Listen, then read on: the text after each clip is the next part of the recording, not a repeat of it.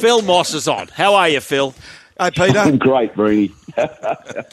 How are you, Bullfrog? They threw a bullfrog. Oh, good, pal. they threw me those two blokes. Hey, uh, Mossy, mate, I went out to the A League match last night, and I, I was talking about it earlier to uh, Bulldog, and we, and we took a pile of kids and parents from the local school and the local soccer team that they're involved in. And, mate, there was a flare went off early, but on the whole, I got to say, the crowd was impeccably behaved. There was nearly 30,000 there. It was a really good occasion. Yeah, it was fantastic. I was out there uh, with my wife last night and some friends as well. It was uh, it was a wonderful night. Thirty thousand, um, probably impacted uh, by the weather in Sydney as well. Um, you know, it wasn't the kindest of uh, of Saturdays weather-wise, but uh, still a fantastic atmosphere. State-of-the-art stadium, great game of football, chances at both ends.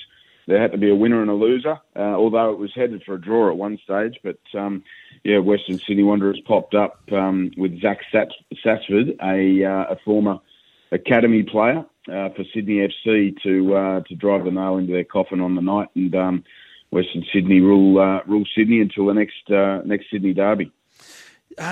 the Sydney FC, I know they had that five goal before the international break win over Adelaide, I think it was. They're struggling to get the ball in the back of the net, Mossy.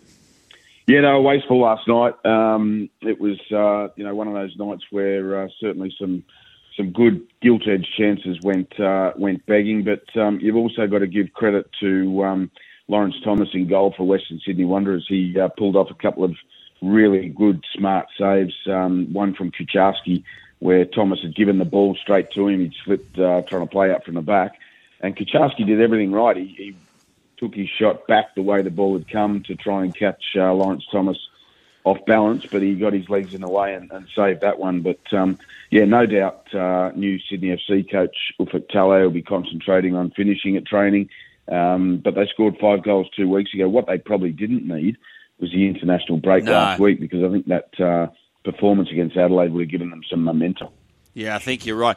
Yeah, Wellington had a win over Melbourne City. Mariners, the F3 derby that had to be moved from Newcastle. I think it was because of the Paul McCartney concert down to Gosford. There were other results last night. Yeah, that's right. Wellington are the feel-good story of the season so far. They uh, they put Melbourne City to the sword yesterday with Bozhidar Kraev scoring the uh, the go-ahead goal for Wellington. And um, of all the players to miss a penalty, um, Jamie Maclaren um, stepped up for, for Melbourne City, but young Paulsen in uh, in goal for Wellington pulled off a miraculous save. Um, probably at a good height for him, to be fair, but he picked the right way and got uh, a strong enough hand to push it onto the post. And Jamie Maclaren was licking his wounds, and, and Wellington went ahead and, and got the three points. So, under their new coach, Giancarlo Italiano, uh, affectionately known as Chiefy, um, they are riding high, Wellington. Everyone was tipping them for the wooden spoon. They're sitting in second spot after five games and 11 points. So, fantastic result there. And the Mariners, as you said, they broke their duck. It was a desperate win, desperately needed win, sorry, but a classy win in the end, three goals to one over Newcastle. And that is critical for Central Coast. They had to get off the mark yesterday, and they did it. Um, and it puts them uh, above West United on the table in second last, and West United play Adelaide today. Uh, Mossy, EPL, Man City and Liverpool share the spoils. Uh, Arsenal go to the top. Yeah, huge, huge game. This one at the Etihad. Uh, watched that one last night. Um, it was the eleven thirty kickoff for us, uh, so a little bit friendly. Um, but uh, yeah, I, I think Liverpool are the happier of the two sides. Obviously, uh, Manchester City, I think, had won. Gee, I think it was 21, 22, maybe 23 of their last home games. Um, and Liverpool went there and got the point. Um, Alexander Arnold popping up in the 80th minute with the equaliser. Um, this is a test that Liverpool had to pass if they were serious title contenders.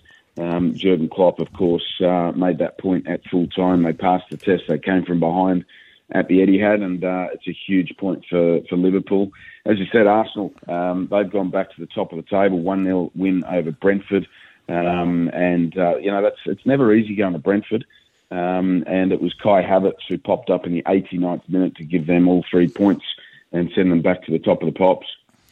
Now, the factor wrote in and he said, Boys, Mossy has a $43 multi riding on Tottenham beating Villa tonight after he picked the draw in the Man City game into Newcastle and the Gunners.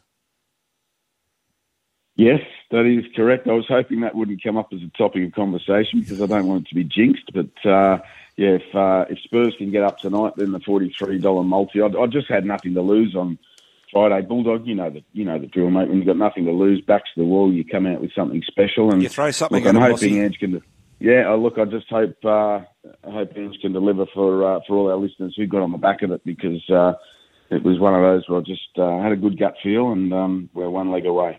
Mate, that's unbelievable. Look, no, that is unbelievable to be Well, live. it's not there yet, Breeny. It's not there. yeah, yet. yeah, I know, but mate, the, the tab would be offering a payout figure to all the people who've backed it, wouldn't they? Offer, Yeah. I'm going I'm to find out what the payout figure offer is because you know the tab would be trying to limit some losses. That's a great effort, Mossy. Hey, talk about great efforts. The uh, Socceroos, like you know, that's a hard ask for them to go and play Palestine.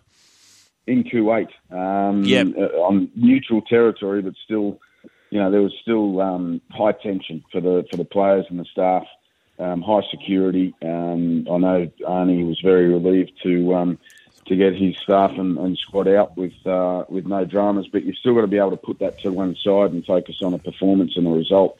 And uh, they did that. And it, look, it wasn't the greatest of performances; it was the gutsiest of performances, given all the um, external factors. But um, yeah, look to start with two uh, two wins from two, six points from six, uh, eight goals for, none against.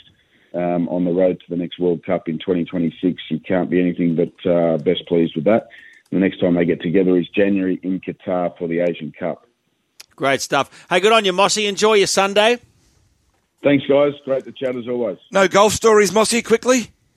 Uh, not bad yesterday, Bulldog in the rain. Not not too bad. I was uh, finished with uh, four under. No, four over. Sorry, four over on a uh, on a par day. That's not bad. But your mate, your mate uh, Trunk, he, uh, he he didn't look too happy at the 19th hole when I saw him after. Hence, no text last night.